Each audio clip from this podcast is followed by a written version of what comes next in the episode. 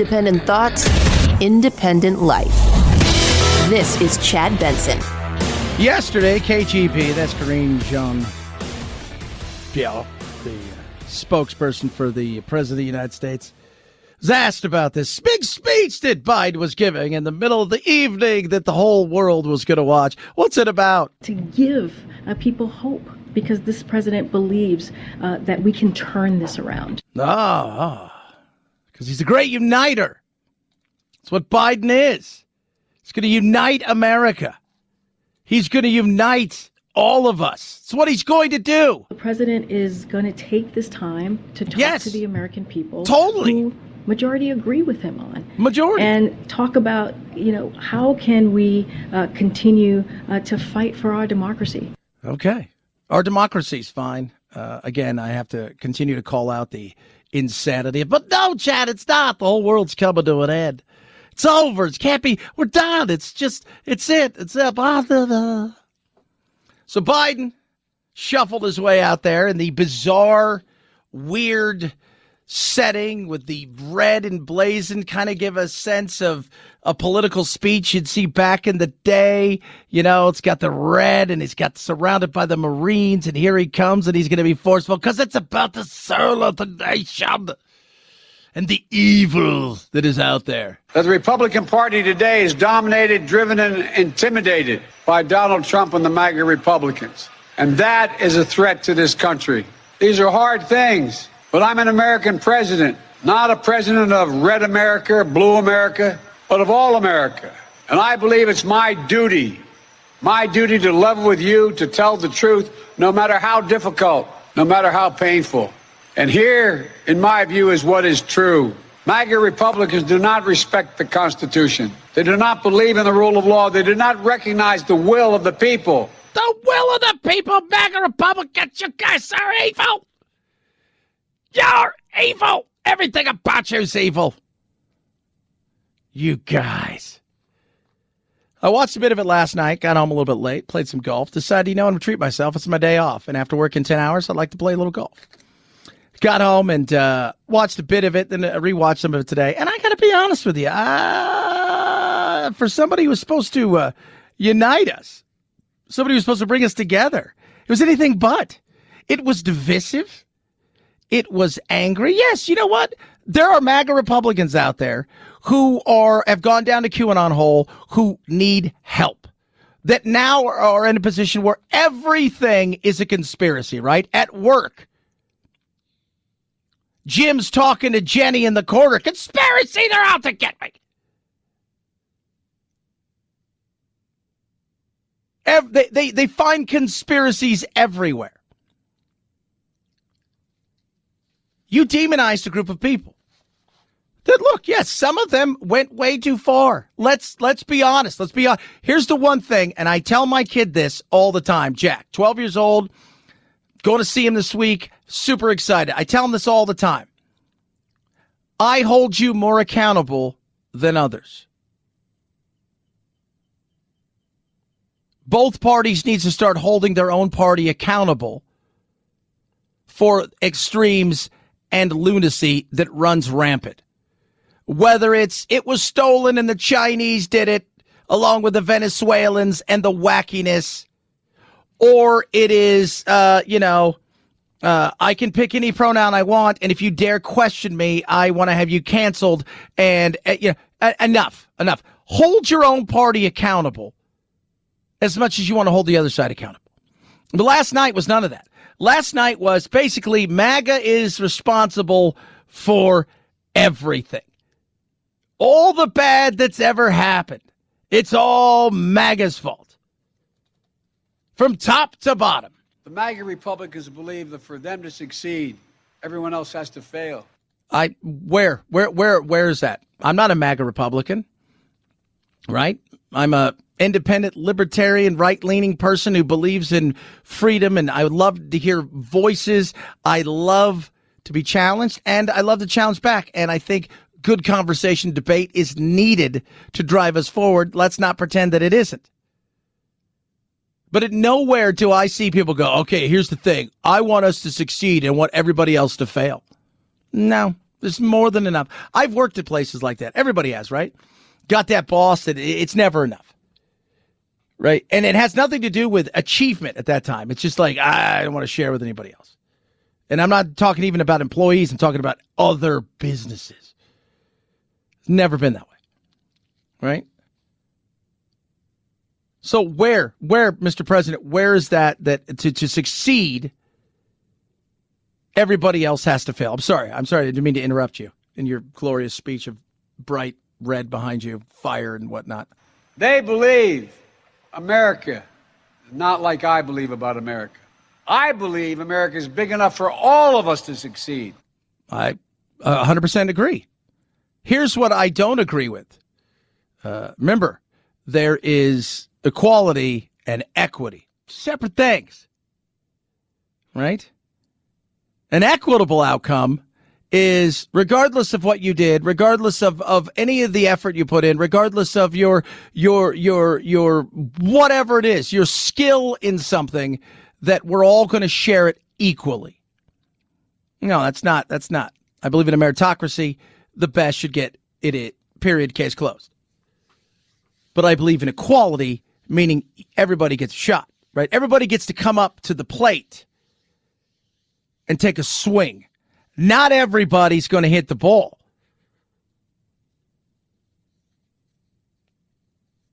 Oh, yeah, yeah.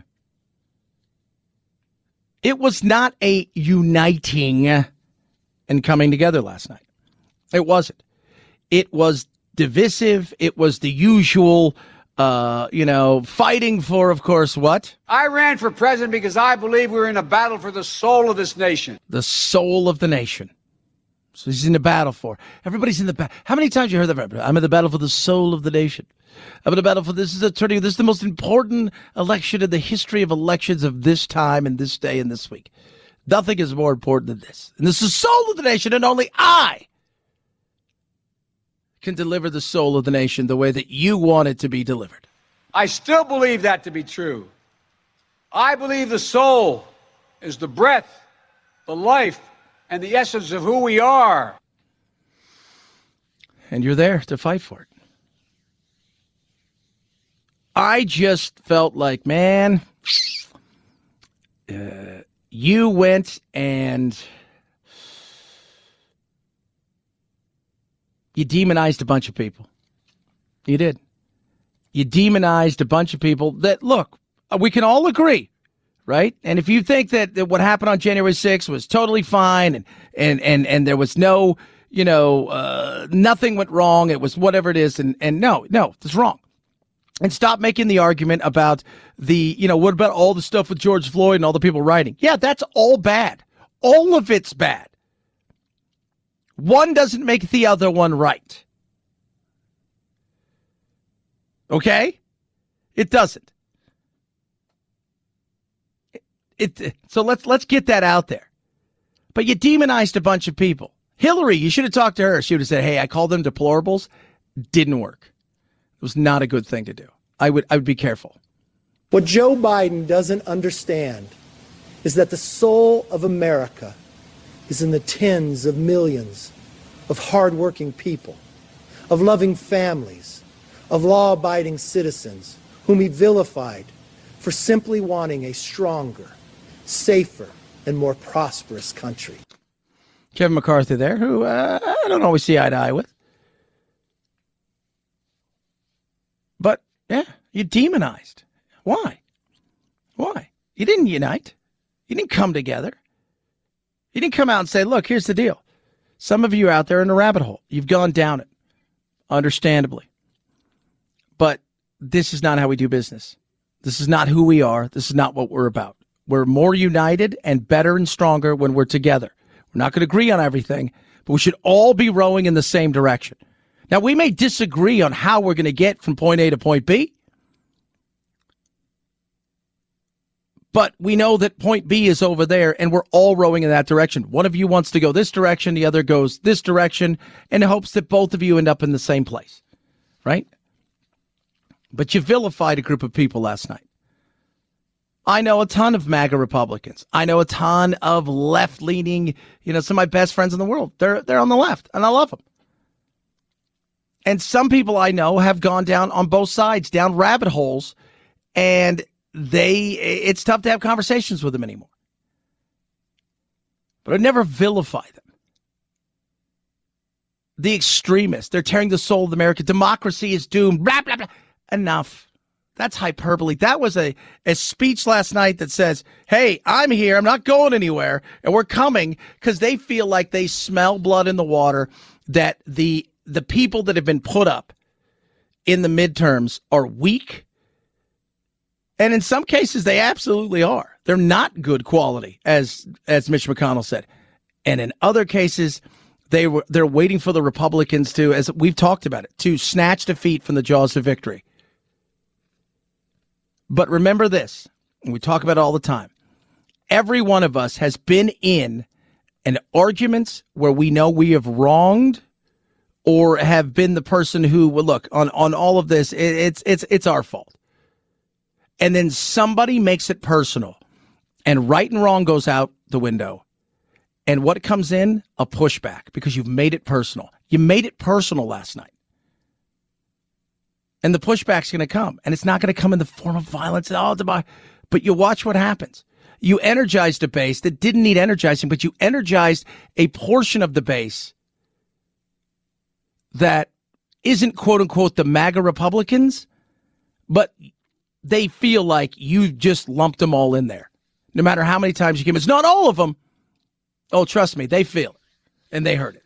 323 538 2423 at Chad Benson Show is your Twitter. Tweet at us, text the program. Hope all is well with you. A lot of stuff to get to today. Failures in school, which were huge. We're going to discuss that. So much stuff to get to. Plus, the most expensive television show ever. Wait to hear how much this thing costs. It's the Chad Benson Show.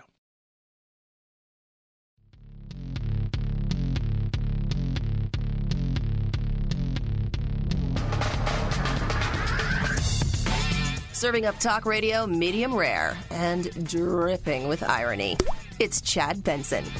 Some 13 million Americans are expected to fly over Labor Day weekend.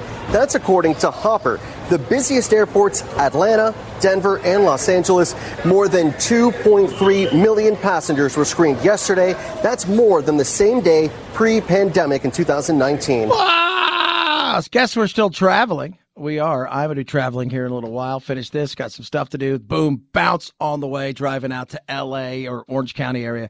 See my uh, son play uh, hockey. Uh, pretty pumped about that. Uh, just not looking forward to the drive, knowing it's going to take a while. Plus, the where I drive. So we're we're going from Phoenix, taking the whole family. And normally we would drive uh, straight through a place called Blythe, which is uh, kind of the valley of the dirt people.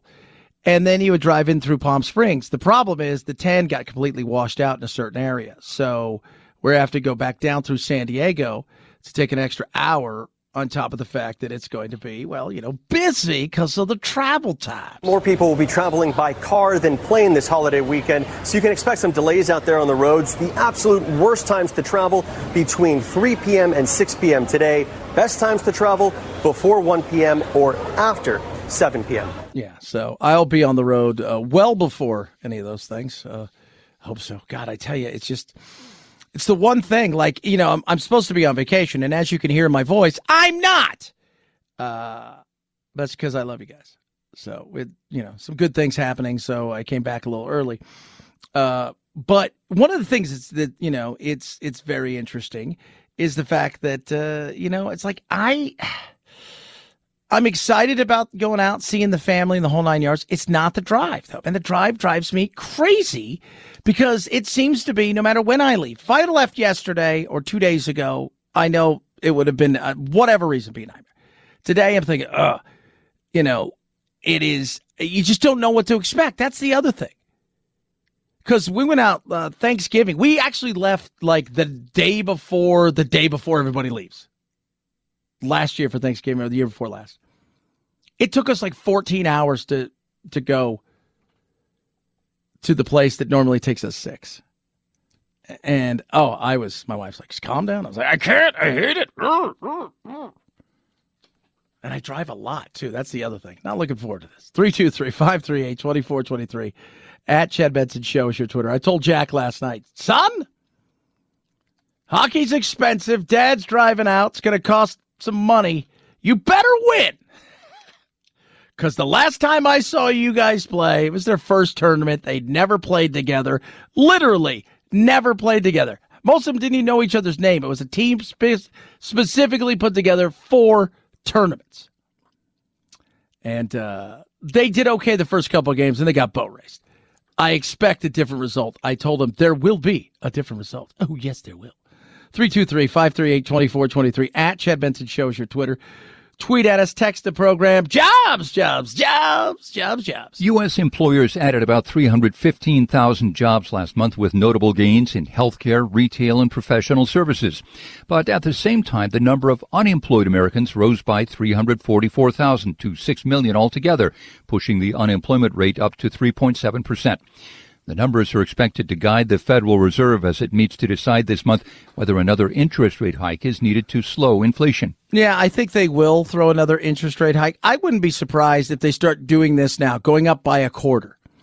So what you might see is they'll go up by a quarter starting uh, this next one, and then maybe see what takes place in again this month, and then maybe go up by a quarter.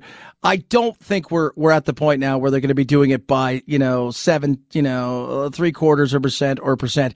I just think they're going to inch by inch because they're trying to soft land us, and I don't know if they can do it.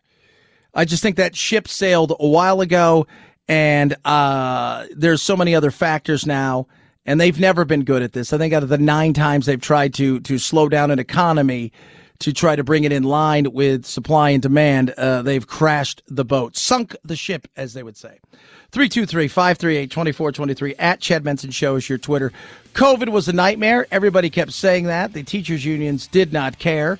It has hurt kids. We'll touch a bit on that. A lot of stuff to squeeze into. It's the Chad Benson Show.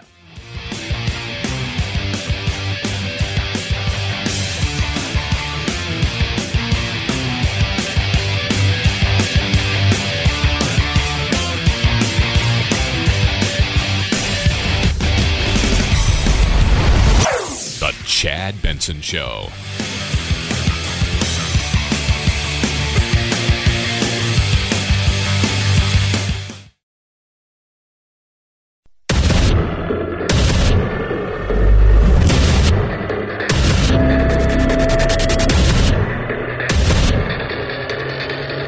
Independent thoughts, independent life. This is Chad Benson. Last night, Biden getting out there doing his speechy McBobber. And it was very speechy McBobbery. I I just I wasn't impressed and I thought he would I thought he would be better. I did. It was not uniting. It was it was uh, even some of my friends who are very, you know, left leaning. They're not uber progressive, but they're liberals. There's no doubt about that. Said they just it felt uncomfortable to them uh, last night how to move forward as a country. What are we spending our money on? Me, I'm just hoping that gun violence to stop. My biggest concern is right now is medical. Medical. more divided than we ever were. Far more. Far. He's the most divisive president in the history of the United States, at least in my lifetime. A lot of room for improvement on any side of the aisle. Yeah. There are a lot of voters there. Uh, by the way, when people, we're the most divided we've ever been. No, we're not, actually. We're not. We fought a war, let's not forget that, against each other. We had a portion of our nation want to break off and do their own thing. We fought a war to continue this great experiment. Let's not forget that. And let's not forget that we didn't have Twitter and Facebook and Instagram and TikTok uh, 100 years ago, 200 years ago. We, we, we didn't have those things. How divided might it have we been at that point? The difference is, is we're able to connect crazy with crazy and angry with angry, like that. But he's on the ballot, no matter what anybody says. He's there. He's on the ballot. And some of that is in large part because of, uh, you know, the COVID response. People don't like Trump the way he did it. And then, oh, he was mean and he was all these things. And then the next thing you know, uh, people like, well, maybe he wasn't the worst, right? And, and, and, and we're still talking about COVID. There's still wacky things going on in certain places. And Joe Rogan said something last week that was, uh, I thought, kind of spot on, especially when it came to the pandemic. They had ever experienced a true pandemic. And I'm hoping that now that this is over, people are going to you know, recognize that some serious errors were made and not repeat those. That's the best you can get out of it. So, what do you tell those people? Vote Republican. That's what a lot of them are going to do anyway. Yeah? Yeah. Oh, yeah. I mean, more than a million people transferred over to the Republican Party, I think in 2021 alone. But, you know, you look at guys like Ron DeSantis who kept Florida open and, and had some pretty reasonable policies. Reasonable policies, right? Reasonable policies. People were looking for the reasonable policies. Teachers' unions were cuckoo for Cocoa Puffs. They're coming out. There's a great article in the USA Today. Say, don't let the teachers' unions fool you into blaming everybody else for their failure of our children. Don't do it. Do not do it. Because Randi Weingarten, who's the head of the, the, the, the, you know, American Federation of Teachers, she's just like, well, you know, if we had a crystal ball, blah, blah, blah. She's out there like, that's everybody else's fault. It's not our fault. We were only doing this. You, you, you didn't do the things you were supposed to do. You didn't ris- listen to, to, to logic, reason, science, whatever you want to call it, right? From whether it was the medical community, the scientific community, the mental health community. You listened to none of it. Some states did. And what you do? Oh, they just hate kids. They want kids to die. That's all they want. They want people to die. They hate children. Ron DeSantis kept Florida open and had some pretty reasonable policies in terms of like what what to do about COVID. And you know, he mapped it out on television. He was widely criticized for this, where he was saying like we need to protect our elders, we need to you know make sure that medical care is available for for those people and everyone else. You should be able to do whatever you want to do. Yeah, protect your freedom. There you go. There you go. And let's not forget, even throwing in the election, the mass mailing of people all kinds of ballots to fill out. Let's not forget all of the stuff that went into it. And some states were Republicans and they uh, held by Republicans and they flipped and said, oh, we're going to do this because the pandemic. It was early on. I get it. We didn't know what was going on. We didn't know how bad it was going to be. We're not trusting anything China says for reasons, uh, well, are pretty obvious. But then Europe's like, eh, we're not shutting down schools. Right? And then when they did shut down schools, they reopened them rather quickly. And they were just like, yeah, we've noticed here that nothing really happens to kids and they're not big spreaders. Uh, this isn't like the flu, right? Eh, you know, this, they're going to be fine. But no. And so what do we have? We have kids now that are struggling like we cannot believe. Test scores, huh? They found in the 2022 results that reading scores plunged their lowest levels since the 1990s, and that math scores dropped for the first time in the test history. And the test goes back as far as the 1970s. Yeah, yeah, yeah. The struggle is more than real. It's evident. We sent our uh, we we sent our kids back not just two, three, four years. In some cases, much longer in their development, not just in education, but in development with each other. And they're just dumbfounded. Like, I just don't. Brianna Keilar, uh, New Day, you know, the old CNN had the old uh, education secretary on there. This is the National Assessment of Educational Progress. It's known as the nation's report card, and it was released overnight.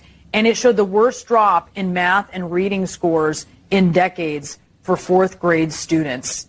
What is that telling you? Is that a repudiation of remote learning during the pandemic? You know, that is very alarming. It's disturbing, but it's not surprising, keeping in mind a year and a half ago, um, over half of our schools were not open for full time learning. Yeah. Why? Because you allowed unions to push you around. You allowed unions to do whatever they wanted to do. You, you allowed them to gin up their base, to push back against anything where like, hey, maybe kids should be in there. You let teachers jump. I said early on, so locally here, I do a show in Phoenix, and I my partner uh, on air, uh, not life partner, but uh, there's nothing wrong with that. Uh, his his wife retired, and actually, COVID was her final year. And uh, you know, she's not ninety. She's you know, she's young, fit, vibrant. She was just done teaching. She'd been teaching for twenty some years. He's very pro teacher, and I said, look, uh, healthy, get to work. Teachers, uh, you go first to the line, you get shots because parents need to have their kids in school so they can function and our society can function. And we get back, to, and yet the pushback came. Well, what about this? But the kids don't have, like everything changed, right? Like the minute you got a shot, well, the kids don't have it, and I don't have my second shot. It was the, the goalpost move. Now, Arizona, we don't teach our, we, we, we don't do great things for our teachers here. We, we, we treat them, I'll be honest, piss poor. It's no way to run things, kids. But I will tell you this they had the hoops that they wanted people to jump through. Minor part is like, that's because Ducey, our governor here, hates kids and one step, to, you know, and I'm like, dude, the evidence is not there. You're looking for, it's not, but the kids are testing positive in the hospital when you're already in the hospital and you're there for a broken ankle and you didn't even know you had it. It's not the same thing as in the hospital for COVID. Even even Fauci came out and said, "Come on, guys, we got to get guys, we got to get the kids to school, guys. We can't have this. We can't." Nicole uh, Saphier. Well, Julie, let's be clear. You see the New York Times, the Wall Street Journal, everyone's talking about the fact that these scores came out and they're like, oh yeah. my gosh, the kids are not okay. Yet we know. We've known that since the end of summer 2020 when Fair Health came out with data showing that children were taking up a larger amount of percentages going to the emergency department because of mental health issues. Yes. Remember Trump's out there? He goes, it's not good for the kids. It's bad. It's horrible. It's not good. We're not talking about that. It's like, you hate kids. I saw what it did. So I have a, I have two stepchildren, right? And we were fortunate enough. They went to, uh, uh, they go to a little private school uh, that never shut down. Uh, and my little one who just turned four, well, she was, you know, it was neat. She had her brothers and sisters around. My son came out here and spent a ton of time with us. He's 12, lives in San Diego. 12, lives in San Diego. It's fantastic. I love the fact that I got to spend a ton of time with him. And his school was a STEM school, super advanced. They had stuff built. It was way better. My little brother, for those of you who knew the show, my mother's adopted my nieces nephews. I have little brothers the same age as my son and a couple, and one younger. One of them, Elijah, who I love dearly. I can't wait to see tonight. It set him back so far and because he's got some developmental issues because of my sister and the drugs and everything, he has got a. It, it, it is so bad now, based on the fact that he couldn't get in school, that his routine was destroyed, and that it was so bad that even when they went back to school partially, it was it was nothing like he'd seen before.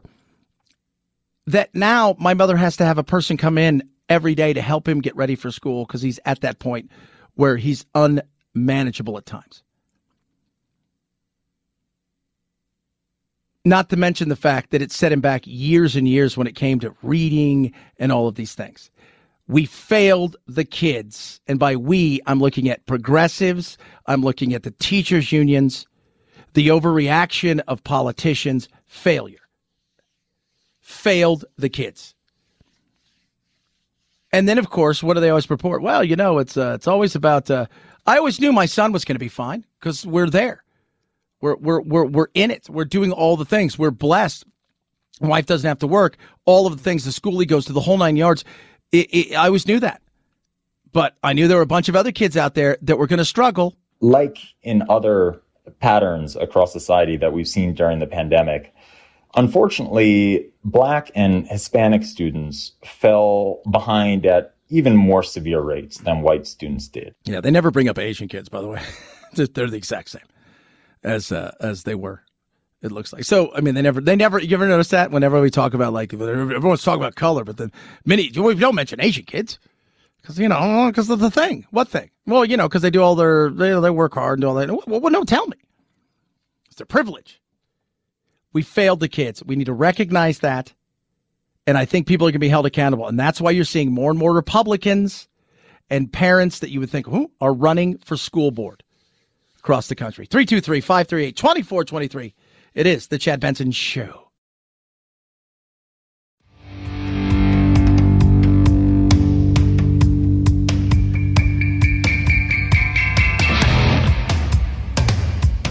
Irreverent? Um, like, yeah. So what? It's the Chad Benson Show. Fasten your seatbelts and stop sending nudes. That message from a Southwest pilot who threatened to turn his plane around when a passenger on the flight from Houston to Cabo San Lucas started airdropping nude photos to the other travelers. So this continues while we're on the ground. I'm going to have to pull back to the gate. I still can't figure out why anybody would do this and think that A, it's a good idea, or B, anybody wants to see them, but it happened. Yeah, that's right. Hey, kids, thanks for flying with us. We know you can fly on other planes, and normally this only happens on Frontier, uh, where you get to see your neighbor's junk. that is. uh, again, uh, check it out.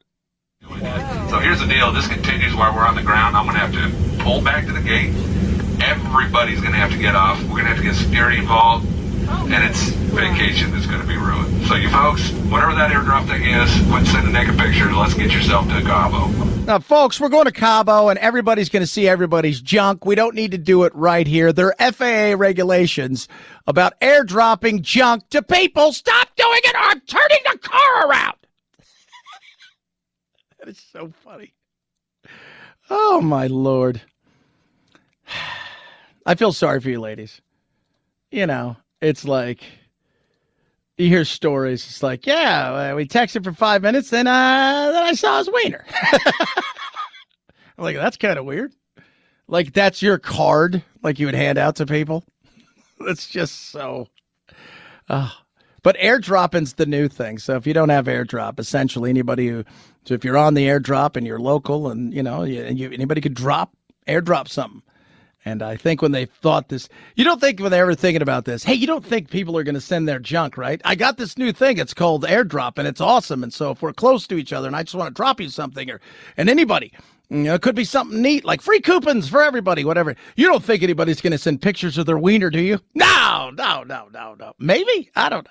Oh. Uh, it is expensive to make uh, television films, shows, and it's why reality TV is so popular because it's not very expensive. Uh, Amazon's taking it to uh, next level.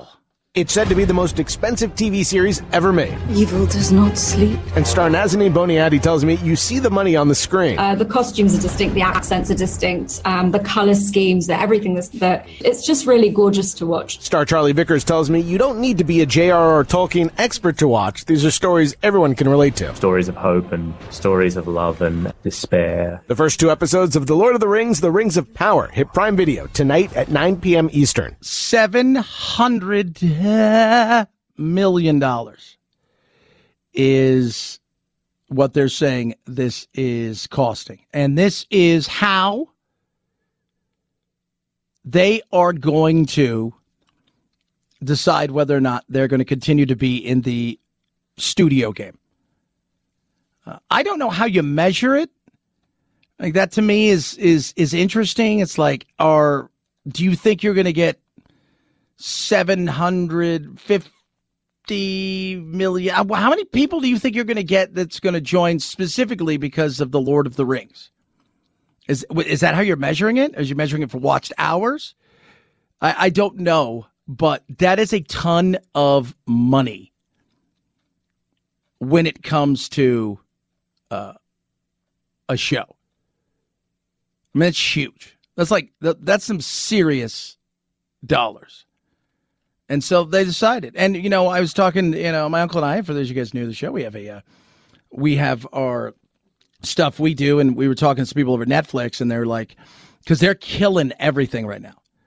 Like they're just, we're done, we're done. Even if it's successful, they're like, eh, it's not successful enough. Like it's, we're done, we're done, we're done. And they're not even making money realistically in many ways off of uh, Stranger Things because the cost of it is tremendous.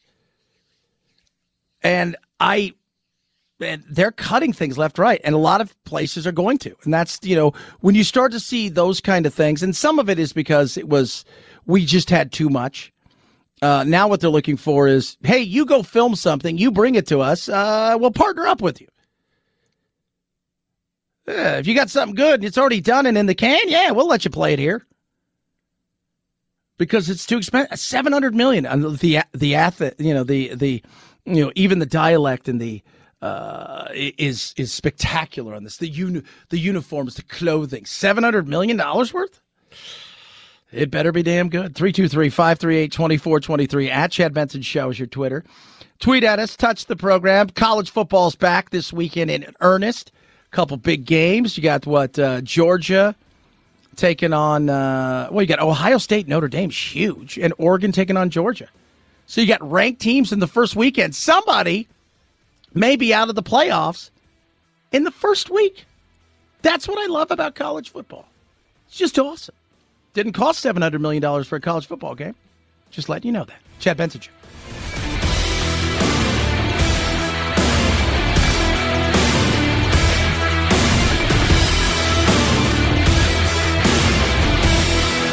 This is the Chad Benson Show.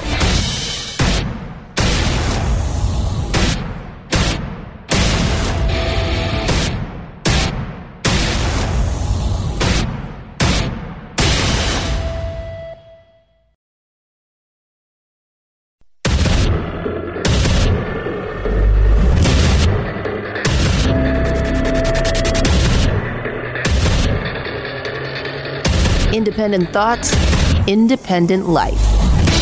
This is Chad Benson. Did you feel united?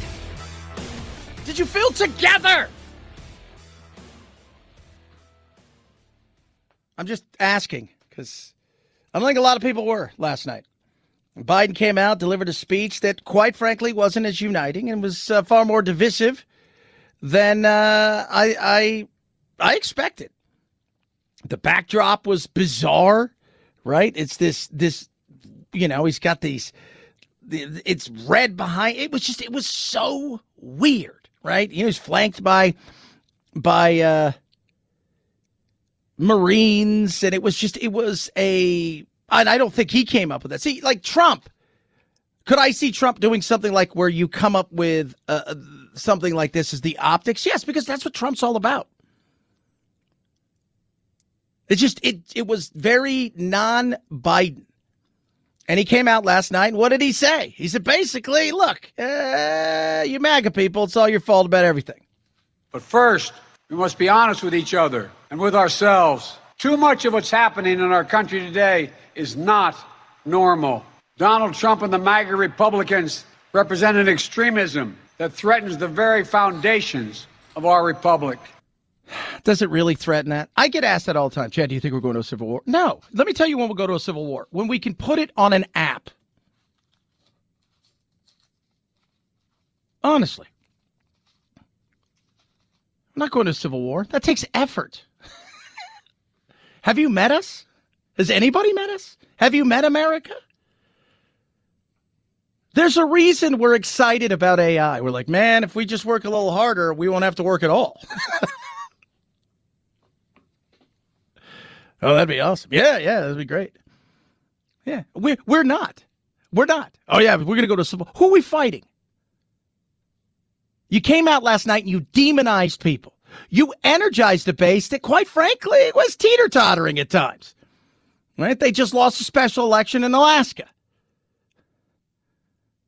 Right? It, it, you, you feel like, hey, we're going to hold on to the Senate because you got some people out there that are uh, not very good. Masters are struggling here. Don't get me started with Dr. Oz. The fact that Dr. Oz and John Fetterman are battling it out shows you how shallow the pool of candidates is right now. They're not swimming to the deep end, is what I'm saying. You're even starting to think we may hold on to the House. And then you came out last night, you demonized people. You called them extremist. You talked about them being a threat to the very foundation and the fiber of our beings. Now, I want to be very clear. Not every Republican, not even the majority of Republicans, are MAGA Republicans. Not every Republican embraces their extreme ideology. I know because I've been able to work with these mainstream Republicans.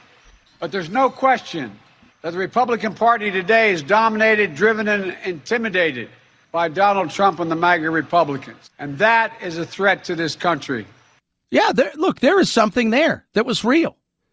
What's the old saying? It's not what you say, it's how you say it. Last night was not a uniting. You know, out there saying, look, Republicans, we need you. We need a strong second party. We, you know, Nancy Pelosi came out, right? You remember it was about two months ago and she said that we need a strong Republican Party. Well, why is that?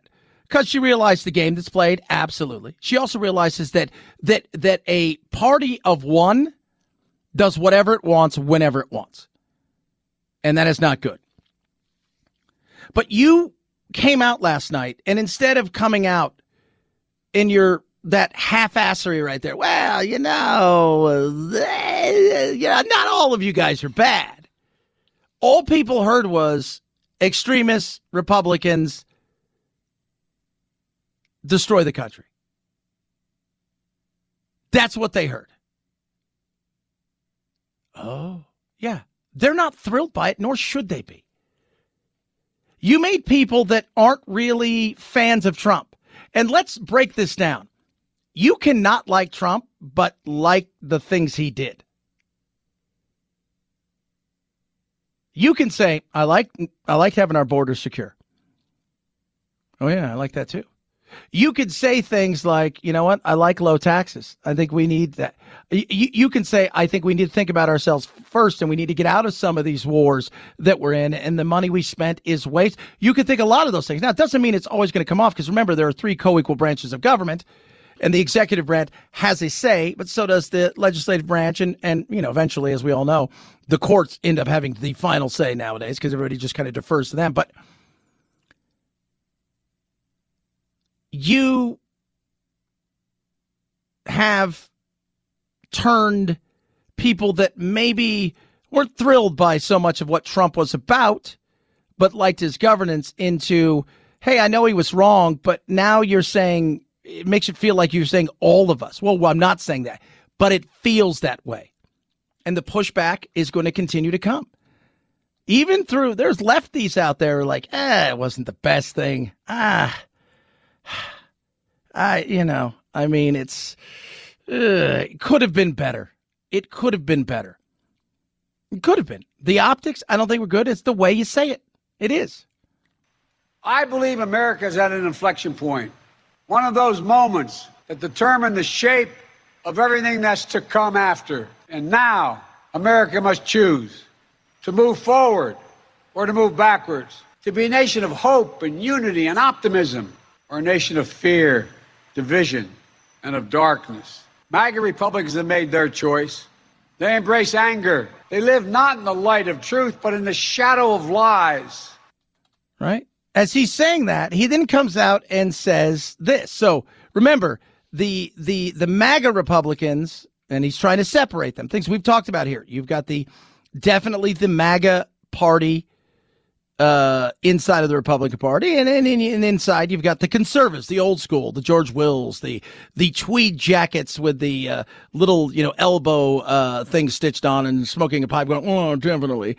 And you've got just the you know the Main Street Republicans, they call them RINOs now. But if you're saying all these things, remember how you say it. You're now going very deplorable. Remember what she did. She said deplorables. It never left the minds of so many. Even people that are that didn't take offense to it, it was on their mind. It was. And just as much as you say, that, oh, they're out there screaming and yelling and they're, they, they want to destroy everything and they're all about fear, you come out and say something like this. The MAGA Republicans believe that for them to succeed, everyone else has to fail. They believe America not like I believe about America.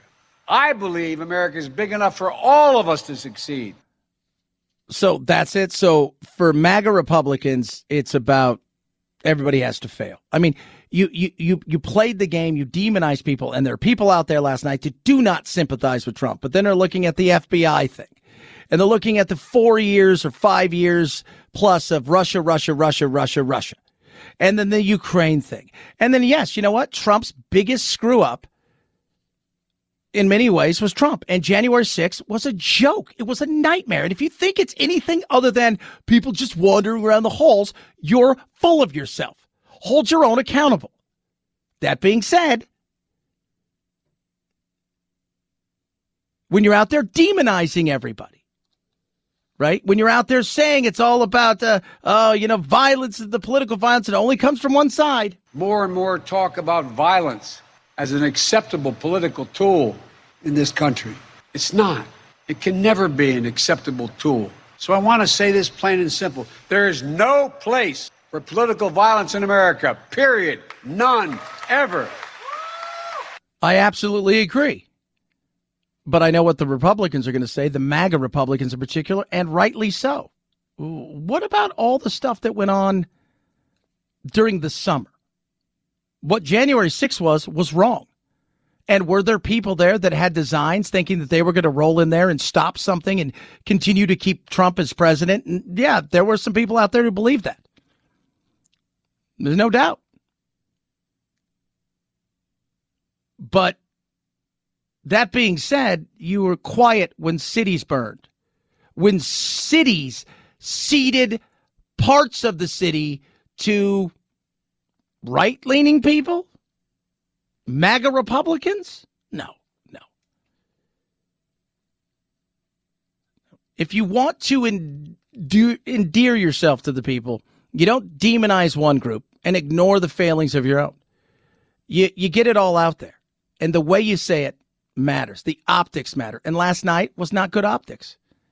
It's not. And usually, Joe, when it comes to certain things, in particular, trying to unite and empathize and stuff like that, he's usually pretty good.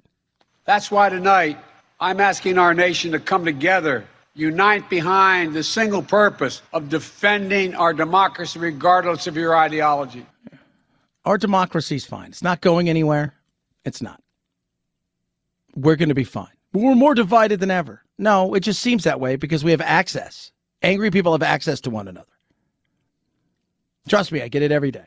I hate you. You suck. You're a fascist. You're a Nazi. You're a communist. Whatever it is that you say. It's all the same. We're fine. Average person is getting on with their life. But there are people last night that were sitting there and they said to themselves, eh, I don't really, I'm not a huge fan of Trump, but they may be Republicans or conservatives, but they felt like you just called them essentially extremist. And they may not agree with Trump and a lot of what the MAGA movement or whatever it is is all about, but they feel they've been lumped into it. And like everybody does, when you make it personal and everybody takes everything personal nowadays, you can expect a pushback. 323 538 2423 at Chad Benson Show is your Twitter. Tweet at us, text the program a little what's trending from the world wide web of information superhighway. Straight ahead, Chad Benson Show.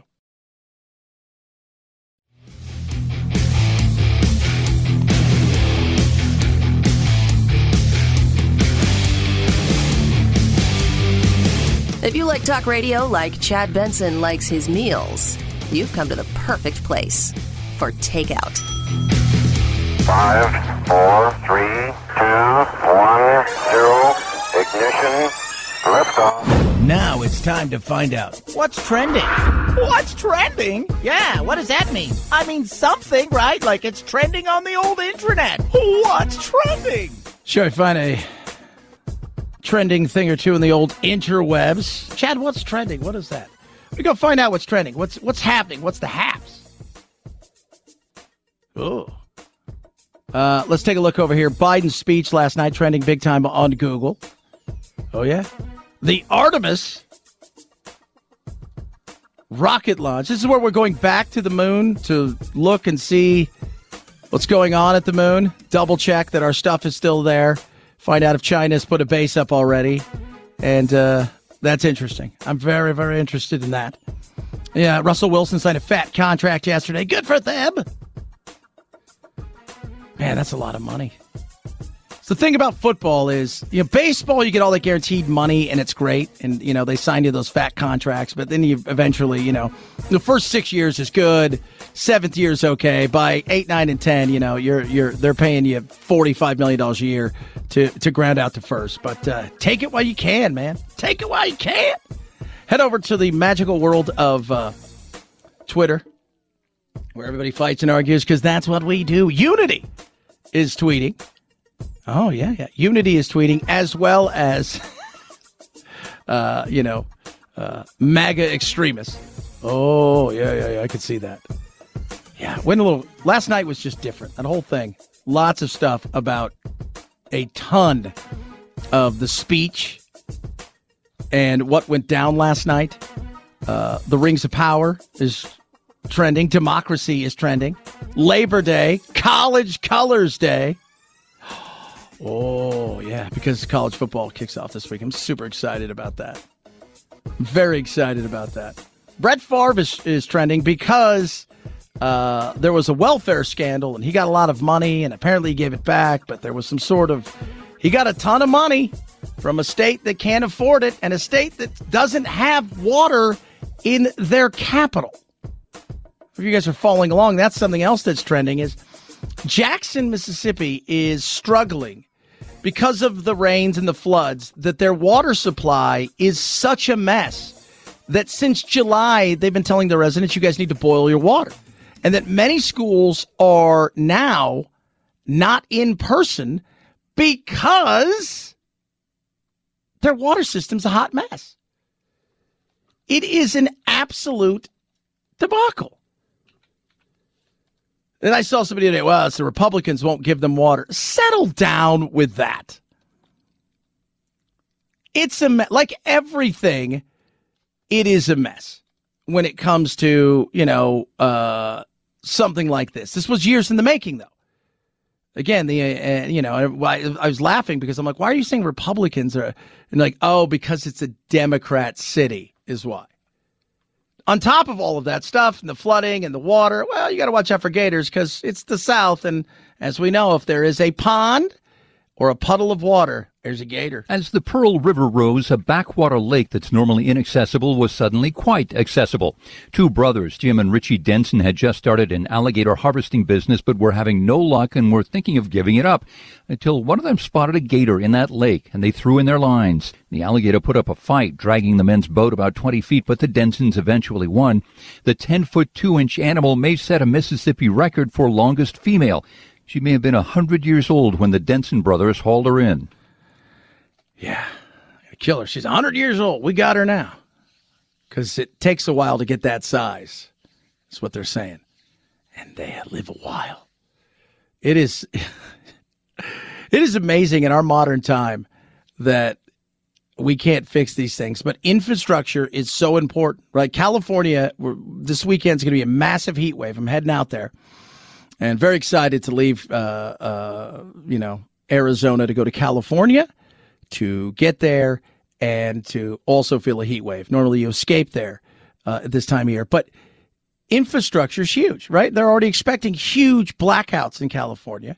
You've got the likes of Mississippi with flooding, and they're just they were they were not prepared for this stuff, but it was years in the making. You can go back to Katrina. It was not a shock to everybody. It wasn't the storm. It was the flooding. It was the that nobody was prepared to realize that, hey, you know what? We need to fix some of this stuff here because they're too busy handing out money to other things. Government, man, it's good money if you can get it, especially because it's not yours. 323 538 2423 at Chad Benson Show's your Twitter. Chad Benson Show.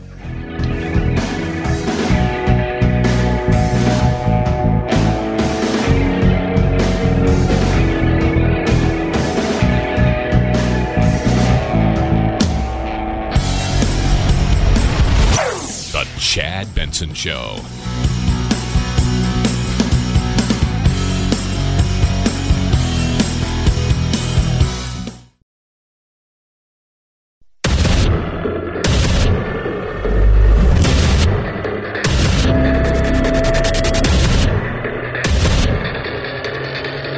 Independent thoughts, independent life. This is Chad Benson. That's me, you're you. Last night, crazy, wacky. Uh, I didn't think it was his best. Biden came out, delivered his speech, because you know it's all about the soul of the nation. I ran for president because I believe we're in a battle for the soul of this nation. I still believe that to be true. I believe the soul is the breath, the life, and the essence of who we are.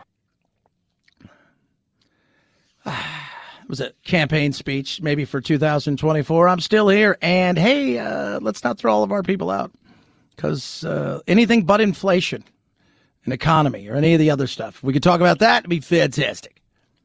It was very divisive. wasn't great. Uh, again, I usually he's really good at those things. Trump was Trump is not good at. He was never good. It, it's tough. Like Obama is great at giving a speech. He's great at, you know, the empathy. Clinton, great. Bush, you know, I mean, 9 11 and just there, there was things that he did. Trump is great at giving a speech that's, it's not a speech. It's just, it's, it's a performance. He gets up there and does it. Biden's usually good at this. He wasn't last night. It just wasn't. I think it was good. Uh, I think it was more divisive than anything else. And we live in a world where words matter. And part of that is that, you know, this the, the culture wars. Andrew Doyle talks about the culture wars. It's very interesting uh, to hear him talk about that because there are, I mean, you know, for all of the, you know, everybody screams, oh, every Republican out there is a fascist. You're a fascist. You're a fascist. You're this, that, and the other. Yet it's the insanity of the fact that the left runs around always trying to cancel people always trying to change the words, always saying, hey, uh, you said something I didn't like. Based on that, I should take away your freedoms and destroy you as much as possible. And that is the culture wars that we're in the midst of.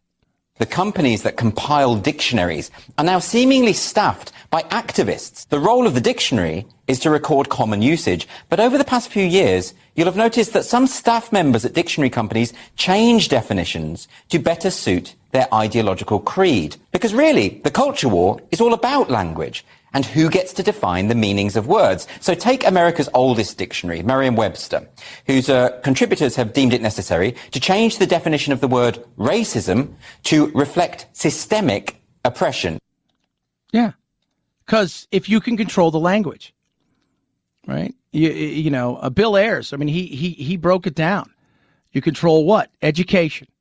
Well, the left's doing that big time. You can control the entertainment world and the free speech world and the media. Mm, you know, the right's doing a good job putting pushing back in some areas, but the establishment media not so much. Uh, medical, right? Get a hold of that medical and make it, you know, and and then language. And the language part of it is so important.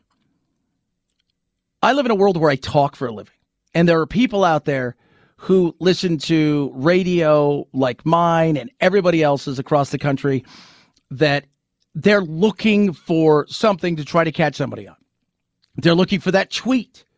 They may find a tweet and go, oh, this is good, but I want to make sure that that person's in a position where they're higher than they are now so I can come after them when it's appropriate. That's the scary thing. We live in a gotcha society, and language is a great place to control. I want to be very clear. Not every Republican. Not- ah, hold on a second. That guy's, uh, that's the old guy. By old guy, you mean older? Yeah, I mean older. But anti-racist activists are telling us that not being racist is a form of racism and that we must be actively anti-racist. But what they mean by that is that we must accept the presupposition of critical race theory that racism underpins all human interactions and that all white people are inherently complicit. In other words, people are being coerced into accepting some very regressive ideas because the fear of being branded as racist is so great. Yeah. Colleges right now right? You have to have essentially a woke ideology. They want mission statements from you on how are you going to be an activist because their whole goal is to to drum out anything conservative, anything that will push back, libertarian, even classic liberals. That's what they're looking for. They want one ideology. This is destroying college campuses the professors are coming in and they're like, well, you know, we looked at their their, their mission statements and and and and their their their thoughts on certain activism. Uh, it, it's not what. Yeah, but he's here to teach math. She's here for science. You want one groupthink. That's scary. That is.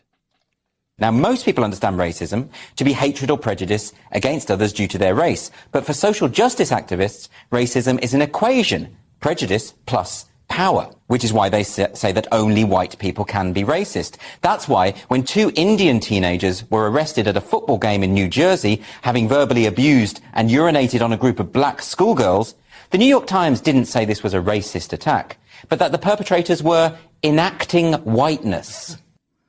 Think about that. So it was people of color and people of color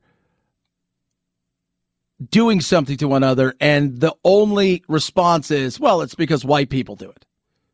And so they're just acting out as what, uh, you know. Yeah. Again, control the language. All of this constant redefinition means you're forever doubting your senses. Here's another example of the Merriam-Webster dictionary. This is how they've defined female for many years. Of, relating to, or being the sex that typically has the capacity to bear young or produce eggs. But sometime in the past few months, they sneakily added this second definition. Having a gender identity that is the opposite of male. So all of a sudden, being female is being defined in terms of what it's not. Yes, and your definition of dog is? Not a cat. so true. It's a great one on the Babylon Bee when it's a spelling bee. You know, if you don't know the Babylon Bee, it's a, it's like the Onion. It's a Christian satirical site. It's like the Onion, and they're at a like the like the big spelling bee championship, and they're like, uh, Ethan, your word is woman, and uh, there's two judges, there's a guy and a girl, and he goes, can you use it in a sentence? And he's like, Mrs. Smith, and she's all, yes, your word is woman. And he's all, can you use it in a sentence? And she's like, no, because of insanity, because of control. That's huge. When the compilers of dictionaries are telling you that words no longer mean what you think they mean, it's a means of control. As the science fiction writer Philip K. Dick said, the basic tool for the manipulation of reality is the manipulation of words. If you can control the meaning of words, you can control the people who must use the word. That's scary. It is. It is.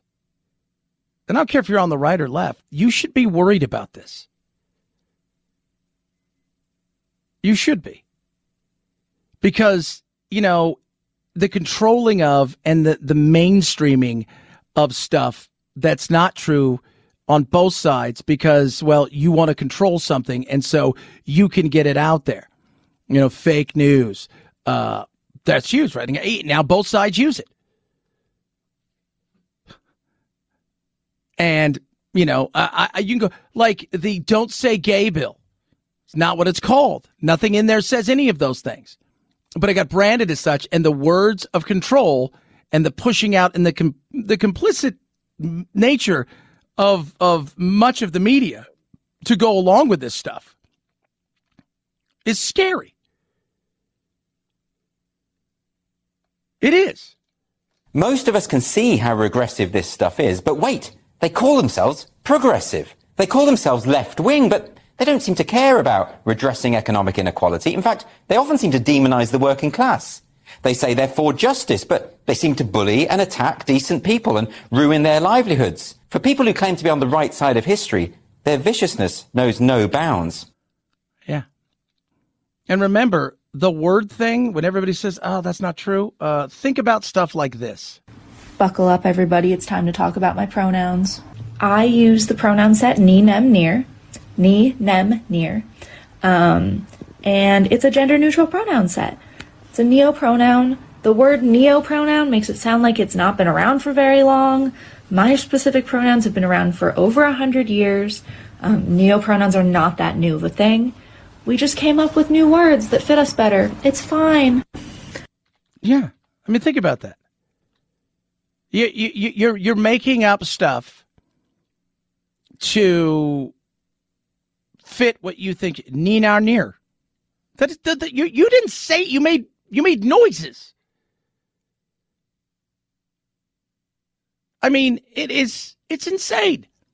Again, control the narrative, control the things that are out there. And if you get the media to buy into it and you can control it, then anybody who says, you know, I don't know if that's true, well, you're an Islamic phobe, homophobe, uh, climate denier, science denier, you know, whatever it is that you are. And we're going to talk about that as we continue our uh, baloney of insanity. Straight ahead. 323 538 2423. At Chad Benson Show is your Twitter. Tweet at us. Text the program. That's the text line I gave you. Got some text coming in. Talk a bit about that. And a uh, very interesting piece on climate change because, you know, we haven't had any hurricanes uh, for the first time in a very long time, named hurricanes. Uh, and so what does that mean? Well, it's climate change. If it's hot, it's climate change. If it's cold, it's climate change. Because why? It used to be global warming, but if we change the narrative to climate change, doesn't matter which way it goes. We can control the narrative. Chad Benson Show.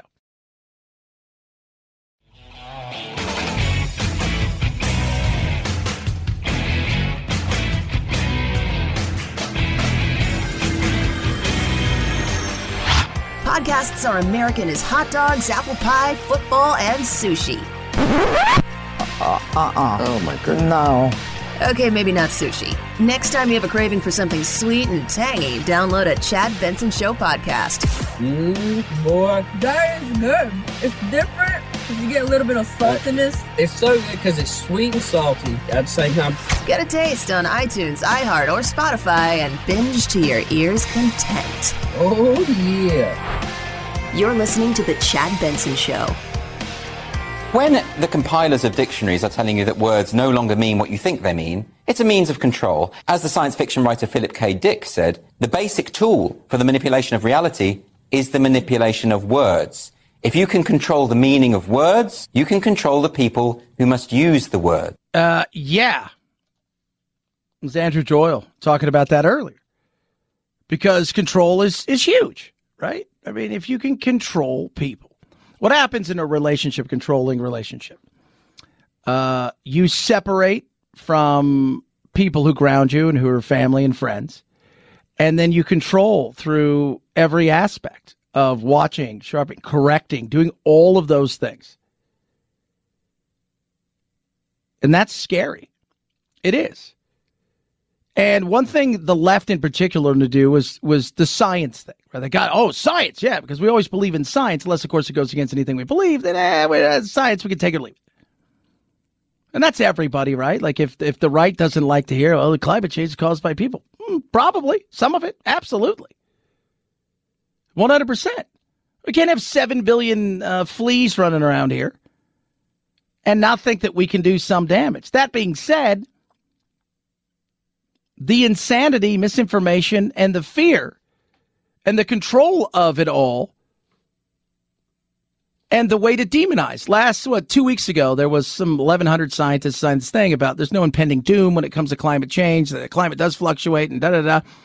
And the pushback from a lot of the mainstream media was what? Oh, was, uh, uh, some of them are crazy. Okay, so let's take out 10%. That would still leave you with what, like a thousand, give or take? And then because you didn't like the narrative, you didn't like it. John Stossel always intrigues me, uh, talking about the climate change and the fact checkers in the world of climate change. Facebook censored me. Now I've learned that Facebook also censors a bunch of people who report on science. People like an environmentalist who Time magazine listed among heroes of the environment, Michael Shellenberger. You're going to need a lot more clean energy. Facebook also censors a man named one of the world's most influential people of the 21st century. Statistician and environmentalist Bjorn Lomborg and they censor science writer and New York Times contributing columnist John Tierney. They accuse all of us of spreading misinformation. But really, the people guilty of spreading misinformation are Facebook and its fact checkers. Yeah. Why? Because they didn't like something that maybe you said that that juxtaposed their position and and and both sides are always guilty of something in in today's world. It's just they give their team score and nobody else's score. So, uh, how'd you guys do last night? We scored five. How'd the other team did? We scored five. Yeah, but how'd they do? Well, I hit a ball and then I ran and I scored. Yeah, but how'd the other team do? And a lot of people do. So why it's infuriating having to go from place to place to place to place to place to place to place to try to piece and puzzle together an entire story because everybody's coming at it from an angle. To do the fact checking, Facebook partners with groups like these, all of them approved by something called the Poynter Institute. It calls itself a global leader in journalism and claims it has a commitment to nonpartisanship and fairness. But they're hardly nonpartisan. Just look at their website. Their eagerness to honor left leaning reporters and their push to decolonize the media and change language shows their leftist bias. Yeah. Oh, no, Chad, that's not, no, no, no. You, you, you're not getting, no, no, that's exactly what it is. Again, goes back to control the language right? And who gets to decide what something is? Well, science should, or this should. So, you know, so you get to decide, like, who gets to decide what a home run is? Well, it's always been there. Well, what if I decide now that I want a home run to be any ball that I hit? Not anybody else, just me. And if you hit the ball over the fence, well, you lost the ball, so you're out. Well, that would be stupid. Michael Shellenberger was censored after he wrote, Climate change won't bring an apocalypse. They censored me for saying that we're not in a sixth mass extinction. We're not. Climate Feedback justified their censorship by citing this report that claims we are pushing the planet toward a mass extinction. We are in the beginning of a mass extinction. But a chair of that group told Shellenberger, we're not in a mass extinction. You have to have 50 to 75% of all species on Earth going extinct to be in a mass extinction. Uh, what? Yeah. Again, control, control, control. The points that I try to make are the points you don't normally hear. And that's what they hate. Why do they want to do this? There's a lot of folks who are very emotionally invested in the climate catastrophe argument. They have a mission outside just facts. They also want you to not know stuff. That's not fact check. That's simply saying we don't want to hear this opinion in the public space. That's terrifying. That is scary. That is absolutely scary. And that's unfortunate where we are. And those are things you just can't say. And remember this there's a reason they're into this, and it is money. There's a huge investment in the green energy world and controlling it. And that is something that never gets talked about. But we just did a big, giant, huge reduction inflation act that most of the money's going to what? To green energy. It's big money, kids. 323 538 2423 at Chad Benson Shows your Twitter. Chad Benson Show.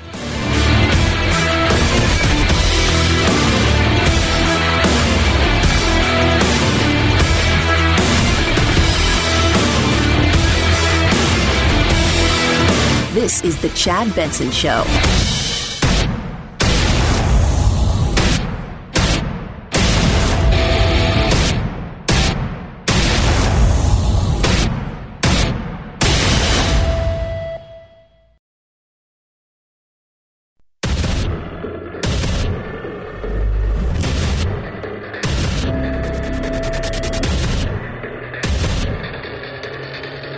Independent thoughts, independent life. This is Chad Benson. I'll tell you what, the optics of last night was bizarre. Just the whole thing. You know, uh, you know, Biden comes out and remember he's the president for everybody. And I have to be honest with you, I I watched a bit of it last night because I got home a little bit later than I wanted to. I went played golf. Yeah, it's supposed to be on my vacation. So how are you doing your vacation, Chad? I'm working about eight, ten hours a day. So uh, then I get home and I watch the end of the speech and I rewatched a bit of it this morning. The optics, wacky. The speech, not uniting the country at all. Even today, I saw, because I got here early again today, as I tend to do, and I see a couple of our uh, esteemed journalists here in the local station. Uh, and both of them said, man, it's just the feel of that last night. You know, the Marines, like you're you're you're showing strength, and you're gonna you're you're. Eh, it was just it was bizarre. That's the best way to describe it. And of course, uniting? Nah, none of that last night was uniting. The Republican Party today is dominated, driven, and intimidated by Donald Trump and the MAGA Republicans. And that is a threat to this country. These are hard things, but I'm an American president, not a president of red America, blue America, but of all America. And I believe it's my duty, my duty to level with you, to tell the truth, no matter how difficult, no matter how painful. And here, in my view, is what is true. MAGA Republicans do not respect the Constitution. They do not believe in the rule of law. They do not recognize the will of the people. Oh, okay. So MAGA Republicans. Remember, he said what he's trying to do is he's trying to separate. If you voted for Trump and you still support Trump, you're a MAGA Republican. And we've talked about this. There are conservatives, there are mainstream Republicans, people call them RINOs. And then there's the MAGA Republicans who are in it because of Trump, may not be into politics outside of that. They may be somewhat conservative, but Trump was the reason that they jumped into this. And that's, you know, they're evil, they're bad, they're existentially the worst thing in the history of mankind. You know, all the superlatives and things that you could throw at him. That's that's what it was. This was thrown out last night. And you sit there and you shake your head and you're thinking to yourself, mm, I just don't buy it. I don't. I don't buy what you're selling. And it's not because I think you're a bad guy, because I don't think he's a bad guy. Uh, but that being said, if your whole thought was you're going to be the uniter in chief, right? And that's a whole big thing about a lot of. I thought he would bore us to death, but uh, there is no boring now in politics. It's just reality TV. It's it's it's it's it's crazy at times. It's frustrating as hell because there's very little politics involved. It's more about who can scream the loudest. But if you're going to go out there and you're going to try to demonize a group of people, did we not learn from that? Did Hillary not go, hey, I called them deplorables? Uh, you don't want to do that because what happens when you push on people? They push back. Meaning, how many times, and we, we've talked about this, and if you're new to the show, God bless you. Thank you for giving us a shot here. Uh, how many times you've been in an argument in your life and you know, eh, yeah, probably wrong about this, but then somebody makes something personal, and at that point, wrong or right goes out the window. Now you've made it personal, so I'm going to push back. Trump has said all along, they're coming after you. They're not coming after me. They're doing all of these things because they want to get to you. Oh, yeah, yeah, he said a lot of those things. He did, yeah. Now, I want to be very clear. Not every Republican, not even the majority of Republicans are MAGA Republicans. Not every Republican embraces their extreme ideology. I know because I've been able to work with these mainstream Republicans. But there's no question that the Republican Party today is dominated, driven, and intimidated by Donald Trump and the MAGA Republicans. Yeah. Yeah, some of that's true. Absolutely, some of that's true. There's no doubt that there are plenty of Republicans I know inside of Congress and, and some senators who who do worry about, you know, look, I'm not a fan of Donald or I like what he did, but I don't like him. But they're afraid to be honest because the reality is is the fear is you're gonna get, you know, Liz Cheney. You're gonna get blown out of the water. Donald's gonna come for you. Name me one politician that has the power that Donald Trump has ever had and continues to have when it comes to the sway of certain things. You can't. Even now, under investigation of the FBI, they're coming for him. He is now a martyr to a lot of people. Even some people on the left are like, come on, at some point in time. The reality is he has that power. His yay or nay matters. That's what's crazy. And they continue to feed into it. And they continue to do it over and over again. And you continue to demonize people that voted for him. Here's the reality what I hear the the crazy lunacy of the MAGA Republicans. I'm not a fan of Donald Trump. I don't dislike him. I don't love any politician, by the way. I don't love or hate any politician. I like a lot of what Donald did. Right? You know, th- th- these aren't sports heroes, these are politicians. I like a lot of what Donald did. He governed in a way that I liked. I didn't like the chaos. I didn't like the crazy. And I think a lot of people felt that way. So if you're screaming you're a MAGA if you want, you know, borders secure, if you want lower taxes, if you want to think about America first, if you know, you could start going on and on about like those are all mainstream conservative libertarian and for many independent ideas that yeah they like. Even a lot of democrats like yeah i'd like a secure border and you know i'd like to pay a little bit less in taxes but i want the rich to pay their fair share. And but we could a lot of that is all of what everybody wants. The difference is it's the red hat and it's the boisterous loudness of pushing back. That's what they didn't like. And then donald made a lot of trouble for himself along the way but if you're going to come out and demonize a group of people, all the while saying, eh, it's not all of you, ah, there's enough of you out there. Yeah, I mean, we say that about both sides. And for those of you out there who are MAGA Republicans, good for you. I got no problem with that. Well, they shouldn't be allowed to uh, question the, the election. You have a right to question it. But you have to, at some point in time, when you've seen over and over again people say, look, we've looked this thing through. We've looked this thing through. We've looked, eh, there's nothing here. You have to, at some point in time, say to yourself, all right, well, you know what? Okay, there is nothing here. I have to move on. And that's what the Republicans need to do. Yesterday, you had Youngkin and you have DeSantis. What are they out doing? They're stumping. What do a lot of people like about DeSantis? He is so much of what Trump is. And at the same time, he's so much of what Trump is not. He's not the chaos. He's not the craziness. He is a lot of what Trump is. He'll push back, but he understands politics. He'll push back, but he can maneuver within the, the sphere of the political world in a much different way than Trump can. Youngkin, the same thing.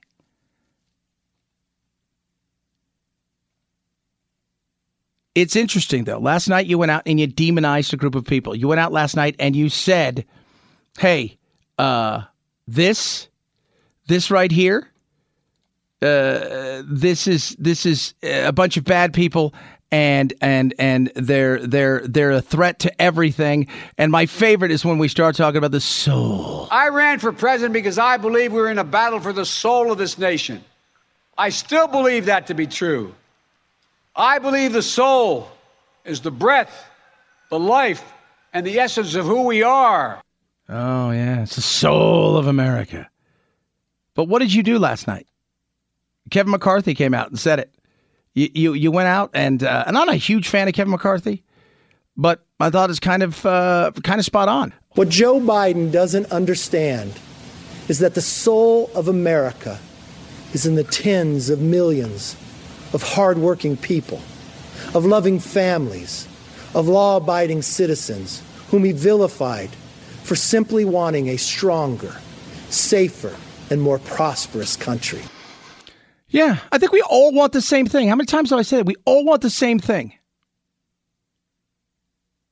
But we differ on how we want to get there and who wants to pay for it. But we do all want the same thing. Last night was not a uniting speech.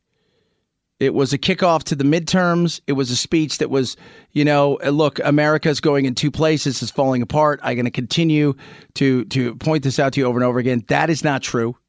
That's a bunch of BS. America is strong.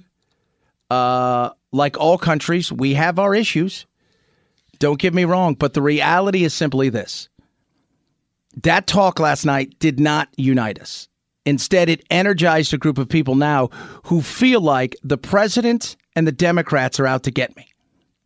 Who feel like that this is it's us versus them. That was not a uniting speech. That was a, for all intents and purposes, put a bullseye on every Trump MAGA supporter that's out there and there's some extremists and there's some loonies, and we all know that. Some people go down that QAnon rabbit hole. I get that. But you also took a lot of people who support Trump. You lumped them all in together. And in doing so, instead of uniting, you've driven a little bit more of a wedge between us. 323 538 2423 at Chad Benson Show is your Twitter. Tweet at us, text the program. So that's the text line 323 538 CHAD 323 538 2423. You can text me whenever. Got some texts. We'll read some of those. Talk a bit about the coronavirus and the teachers and the nightmare that was what took place uh, during the coronavirus, and it was a nightmare. I think we know that. A lot of stuff still to squeeze into more in Biden's speech as well. 323 538 2423 at Chad Benson Show is your Twitter. This is the Chad Benson Show.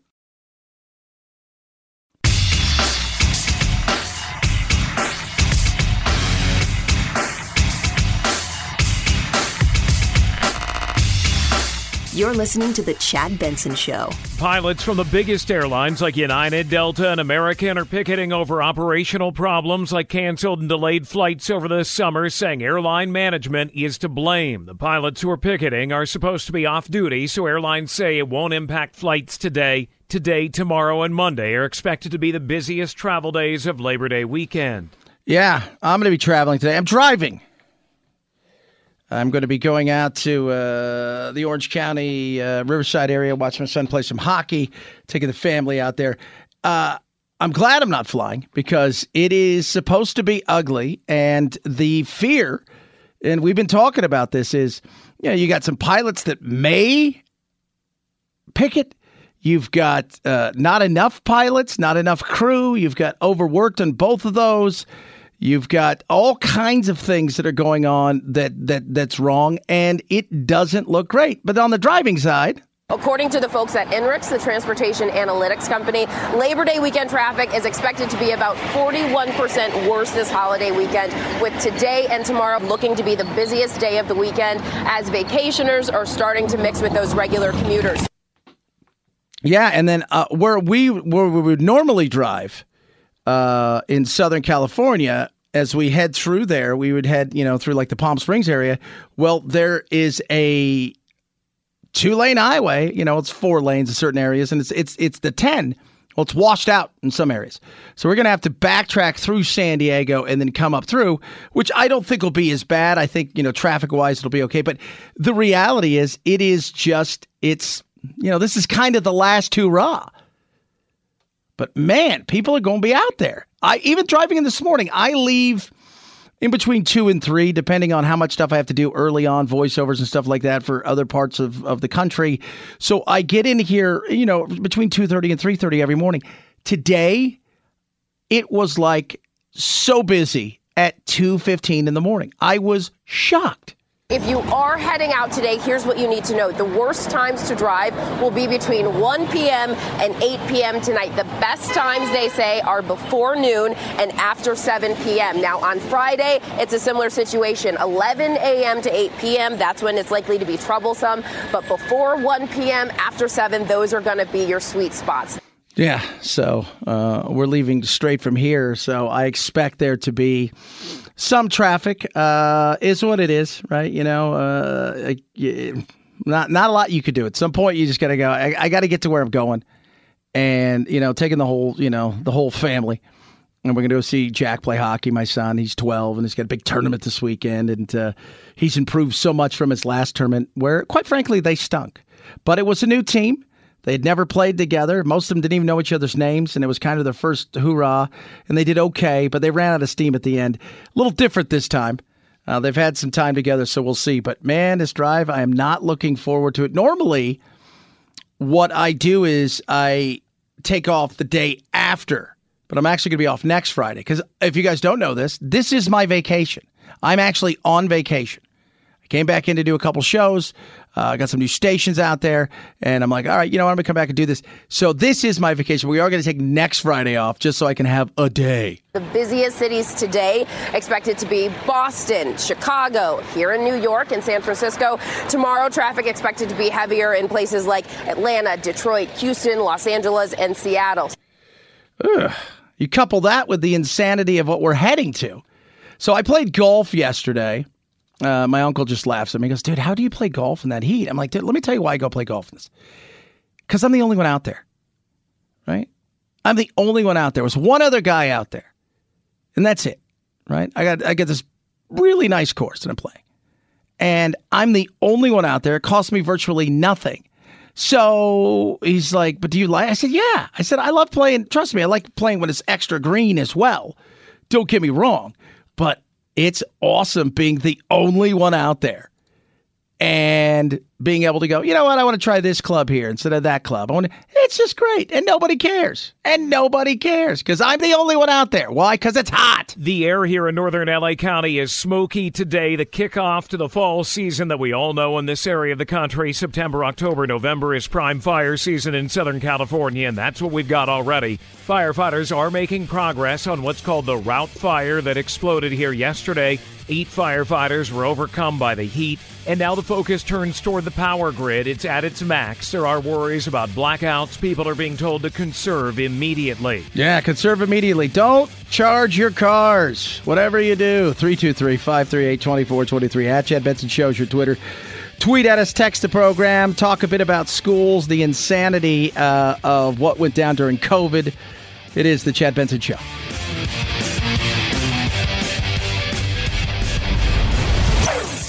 Chad Benson Show.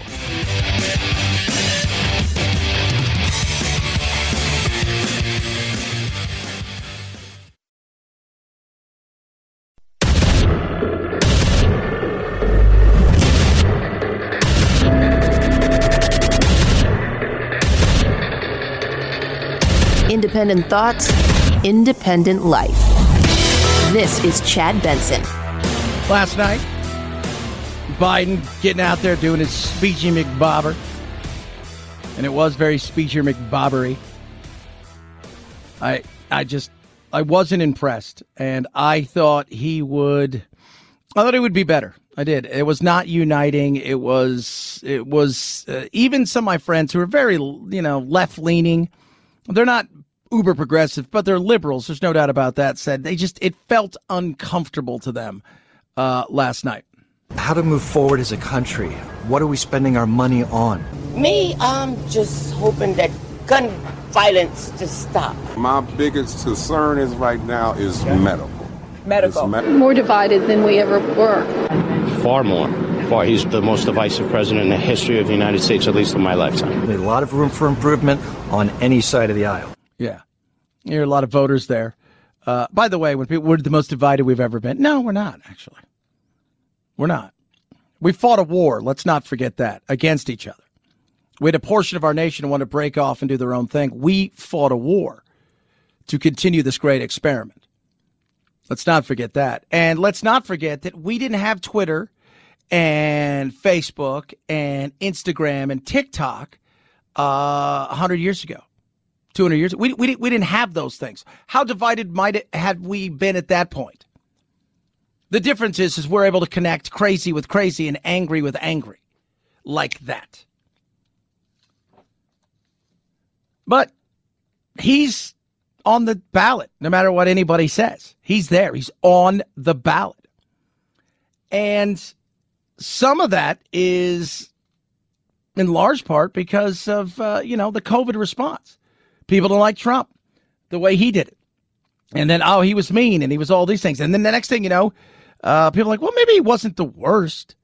Right. And, and, and, and we're still talking about COVID. There's still wacky things going on in certain places. And Joe Rogan said something last week that was, uh, I thought, kind of spot on, especially when it came to the pandemic.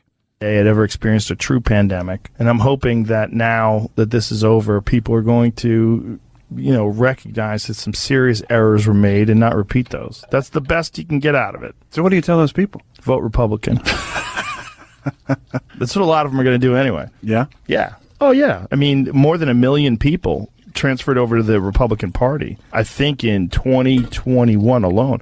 But, you know, you look at guys like Ron DeSantis who kept Florida open and, and had some pretty reasonable policies. Reasonable policies, right? Reasonable policies. People were looking for the reasonable policies. Teachers' unions were cuckoo for Cocoa Puffs. They're coming out. There's a great article in the USA Today. Say, don't let the teachers' unions fool you into blaming everybody else for their failure of our children. Don't do it. Do not do it. Because Randi Weingarten, who's the head of the, the, the, the, you know, American Federation of Teachers, she's just like, well, you know, if we had a crystal ball, blah, blah, blah. She's out there like, that's everybody else's fault. It's not our fault. We were only doing this. You, you, you didn't do the things you were supposed to do. You didn't listen to, to, to logic, reason, science, whatever you want to call it, right? From whether it was the medical community, the scientific community, the mental health community. You listen to none of it. Some states did. And what you do? Oh, they just hate kids. They want kids to die. That's all they want. They want people to die. They hate children. Ron DeSantis kept Florida open and had some pretty reasonable policies in terms of like what what to do about COVID. And you know, he mapped it out on television. He was widely criticized for this, where he was saying like we need to protect our elders, we need to you know make sure that medical care is available for, for those people and everyone else. You should be able to do whatever you want to do. Yeah, protect your freedom. There you go. There you go. And let's not forget, even throwing in the election, the mass mailing of people all kinds of ballots to fill out. Let's not forget all of the stuff that went into it. And some states were Republicans and they uh, held by Republicans and they flipped and said, oh, we're going to do this because the pandemic. It was early on. I get it. We didn't know what was going on. We didn't know how bad it was going to be. We're not trusting anything China says for reasons, uh, well, are pretty obvious. But then Europe's like, eh, we're not shutting down schools. Right? And then when they did shut down schools, they reopened them rather quickly. And they were just like, yeah, we've noticed here that nothing really happens to kids and they're not big spreaders. Uh, this isn't like the flu, right? Eh, you know, this, they're going to be fine. But no. And so what do we have? We have kids now that are struggling like we cannot believe. Test scores, huh? They found in the 2022 results that reading scores plunged their lowest levels since the 1990s.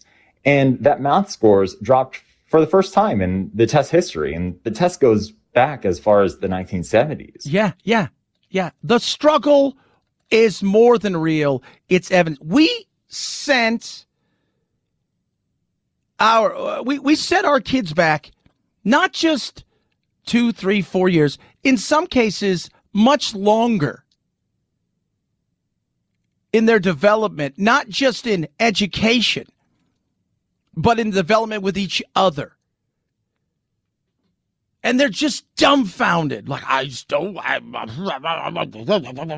Brianna Keilar, uh, New Day, you know, the old CNN had the old uh, education secretary on there. This is the National Assessment of Educational Progress. It's known as the Nation's Report Card, and it was released overnight. And it showed the worst drop in math and reading scores in decades for fourth grade students. What is that telling you? Is that a repudiation of remote learning during the pandemic? You know, that is very alarming. It's disturbing, but it's not surprising, keeping in mind a year and a half ago, um, over half of our schools were not open for full time learning. Yeah. Why? Because you allowed unions to push you around. You allowed unions to do whatever they wanted to do. You, you allowed them to gin up their base, to push back against anything where like, hey, maybe kids should be in there. You let teachers jump. I said early on, so locally here, I do a show at Phoenix, and I my partner uh, on air, uh, not life partner, but uh, there's nothing wrong with that. Uh, his his wife retired, and actually, COVID was her final year, and uh, you know she's not ninety. She's you know she's young, fit, vibrant. She was just done teaching. She'd been teaching for twenty some years. He's very pro teacher, and I said, look, uh, healthy, get to work teachers, uh, you go first to the line, you get shots because parents need to have their kids in school so they can function and our society can function. And we get back, to, and yet the pushback came. Well, what about this? But the kids don't have, like everything changed, right? Like the minute you got a shot, well, the kids don't have it, and I don't have my second shot. It was the, the goalpost move. Now, Arizona, we don't teach our, we, we, we don't do great things for our teachers here. We, we, we treat them, I'll be honest, piss poor. It's no way to run things, kids. But I will tell you this they had the hoops that they wanted people to jump through. Minor part is like, that's because Ducey, our governor here, hates kids and One step to, you know, and I'm like, dude, the evidence is not there. You're looking for, it's not, but the kids are testing positive in the hospital when you're already in the hospital and you're there for a broken ankle and you didn't even know you had it. It's not the same thing as in the hospital for COVID. Even, even Fauci came out and said, come on, guys, we got to get, guys, we got to get the kids to school, guys. We can't have this. We can't. Nicole uh, Saphier. Well, Julie, let's be clear. You see the New York Times, the Wall Street Journal, everyone's talking about the fact that these scores came out and they're like, oh Yeah. my gosh, the kids are not okay. Yet we know. We've known that since the end of summer 2020 when Fair Health came out with data showing that children were taking up a larger amount of percentages going to the emergency department because of mental health issues. Yes. Remember Trump's out there? He goes, it's not good for the kids. It's bad. It's horrible. It's not good. We're not talking about that. It's like, oh, you hate kids. I saw what it did. So I have a, I have two stepchildren, right? And we were fortunate enough. They went to, uh, uh, they go to a little private school uh, that never shut down. Uh, and my little one who just turned four, well, she was, you know, it was neat. She had her brothers and sisters around. My son came out here and spent a ton of time with us. He's 12, lives in San Diego. 12, lives in San Diego. It's fantastic. I love the fact that I got to spend a ton of time with him. And his school was a STEM school, super advanced. They had stuff built. It was way better. My little brother, for those of you who knew the show, my mother's adopted my nieces, nephews. I have little brothers the same age as my son and a couple, and one younger. One of them, Elijah, who I love dearly. I can't wait to see tonight. It set him back so far. And because he's got some developmental issues because of my sister and the drugs and everything, he has got a. It, it, it is so bad now, based on the fact that he couldn't get in school, that his routine was destroyed, and that it was so bad that even when they went back to school partially, it was it was nothing like he'd seen before. That now my mother has to have a person come in every day to help him get ready for school because he's at that point where he's unmanageable at times. Not to mention the fact that it set him back years and years when it came to reading and all of these things. We failed the kids. And by we, I'm looking at progressives, I'm looking at the teachers' unions, the overreaction of politicians, failure. Failed the kids. And then, of course, what do they always purport? Well, you know, it's uh, it's always about. Uh, I always knew my son was going to be fine because we're there. We're we're we're we're in it. We're doing all the things. We're blessed. My wife doesn't have to work. All of the things. The school he goes to, the whole nine yards. It, it, I always knew that, but I knew there were a bunch of other kids out there that were going to struggle. like in other patterns across society that we've seen during the pandemic, unfortunately, Black and Hispanic students fell behind at even more severe rates than white students did. Yeah, they never bring up Asian kids, by the way. They're the exact same as uh, as they were. It looks like so. I mean, they never they never. You ever notice that whenever we talk about like everyone's talking about color, but then many we don't mention Asian kids because you know because of the thing. What thing? Well, you know because they do all their they they work hard and do all that. Well, well, no, tell me. It's their privilege. We failed the kids. We need to recognize that. And I think people are going to be held accountable. And that's why you're seeing more and more Republicans and parents that you would think who are running for school board across the country. 323 538 2423. It is the Chad Benson Show.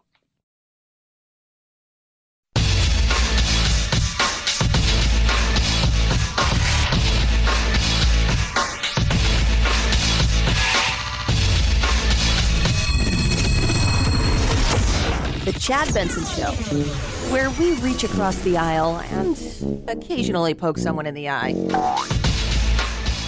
It's said to be the most expensive TV series ever made. Evil does not sleep. And star Nazanin Boniadi tells me you see the money on the screen. Uh, the costumes are distinct, the accents are distinct, um, the color schemes, the everything. That's, that it's just really gorgeous to watch. Star Charlie Vickers tells me you don't need to be a J.R.R. Tolkien expert to watch. These are stories everyone can relate to. Stories of hope and stories of love and despair. The first two episodes of The Lord of the Rings, The Rings of Power, hit Prime Video tonight at 9 p.m. Eastern. Ooh, who's excited? I don't know. I don't know. I don't know. Maybe, maybe I watch a little bit of it. I, I, I don't know. I mean, I watched the first couple Lord of the Rings. I'm like, eh, it's just, eh, it was for me, right? You know, I just, eh, it's that's not my jam. But I do know they spend a lot of money, and Amazon has said they they spent close to a billion dollars on all of this stuff. Amazon has said this will decide everything as far as what they're going to do for streaming, their video, all of that stuff. So if this thing sucks, then uh, they might be done. I don't know if it's going to be any good. Again, uh, and for the average person who maybe isn't a fan of Tolkien or you know is kind of familiar with the work and knows Lord of the Rings and all that stuff, they may watch this and get a lot out of it and say, "Oh, I like that. It's enjoyable." And for the people that are fans of Tolkien, they may go, "Oh, it's nothing. I don't like any. I, I, I just don't know. I just know it's a lot of money. I do. I know it's a ton of money. 323-538-2423 at Chad Benson Show is your Twitter. Tweet at us. ESPN kicked off football season last night. Uh, you've got, uh, you know, Fox and everybody. College football is here, and I'm pumped. This is week. Last weekend was week zero. There were a few games. This is football in earnest. So I'm pumped. You had games last night, right? But then uh, you got a few games tonight. You know, Virginia Tech, Old Dominion. They got a couple teams you've heard of. But then tomorrow it kicks off. Off. You got the teams with numbers by their names, meaning they're ranked. And they're going to be playing, and I'm pumped. Let's see here. Tomorrow, big games. You got Oregon and Georgia, which is going to be huge. So Oregon's ranked 11th, Georgia 3, of course, defending champs, which will be nice to see. Then you've got a couple games on. You got a game Sunday, which is Florida State and LSU. And then Monday night, you've got Clemson and Georgia Tech. Uh, in between, you've got a bunch of other really good games. We're going to get a chance to see USC, right, with their new team. What do they look like? Uh, you know, it's just it's it, there's some good stuff. Uh, Cincinnati, Arkansas should be fun. They're both ranked teams, and then you start to get into the blowout territory, where you're like, who, what, what college is that against what? And that's that's what I like to call it's the payday weekends over the next couple weeks. So Auburn takes on Mercer. So who? Exactly. Auburn's going to score 50, 60 points. And what does Mercer get? They get a chance to get some money, which is nice. And then uh, the late night game, or if you will, on ABC, uh, is Ohio State and Notre Dame. Two versus five. Man, I love this time of year. I do, especially when you're out here in the heat and you look around and you're like, man, it's it's it's it's it's hot. But then you watch television and you see them playing football and it looks it's got that little bit of cloud cover. You know, people got the gloves on. It's a little crisp. You're thinking, mmm, fall is here. 323-538-2423 at Chad Benson Show is your Twitter. Tweet at us, text the program. Look around your house and see if you have one of these. Holy cow. This is the reaction of Jolly Estate sales owner Kelly Kakert and her team had when they saw the sheer number of beanie babies inside one house. More than 1,000 of the popular 90s stuffed toys. There's everything here. From turkeys to pigs to monkeys, the variety of colors, animals, and sizes are endless. It took Kelly's team 15 hours to sort and divide the beanie babies into different groups. Kelly hopes these beanie babies will bring back fond childhood memories for someone, complete a collection, or become a sweet gift. Yeah. I wonder what they're going to charge for that. Because nostalgia is a big thing, man. I mean, nostalgia is huge. Look at the. I'm always fascinated by like you'll watch that, uh, uh, you know, like Pawn Stars or some of those things. A guy will come in and is like, yeah, I got a, I got a collection of, uh, of you know, of Pokemon cards and. You know, it's like, well, how much do you want for them? It's like a million and a half bucks. And the guy's like, oh, you're insane. And then they bring an expert in. It's like, yeah, it's worth a million and a half bucks, two million bucks, three million bucks, whatever it is. You're like, oh my God, how much is that baseball card? It was a Mickey Mantle the other day. It just sold for what, $12.6 million? Don't ever knock nostalgia because it's not just about owning something that maybe somebody else doesn't have. It's also for a lot of people owning memories memories of their dad, of their mom, memories of times that they when they were younger. Don't ever knock nostalgia. 323 538 2423 at Chad Benson Show is your Twitter. Tweet at us, text the program. Solid Fun Show as always. Got you through the week. You guys have a safe and amazing Labor Day weekend. We'll be back here bright and shiny on Tuesday as always. Night, night, Jack. This is the Chad Benson Show.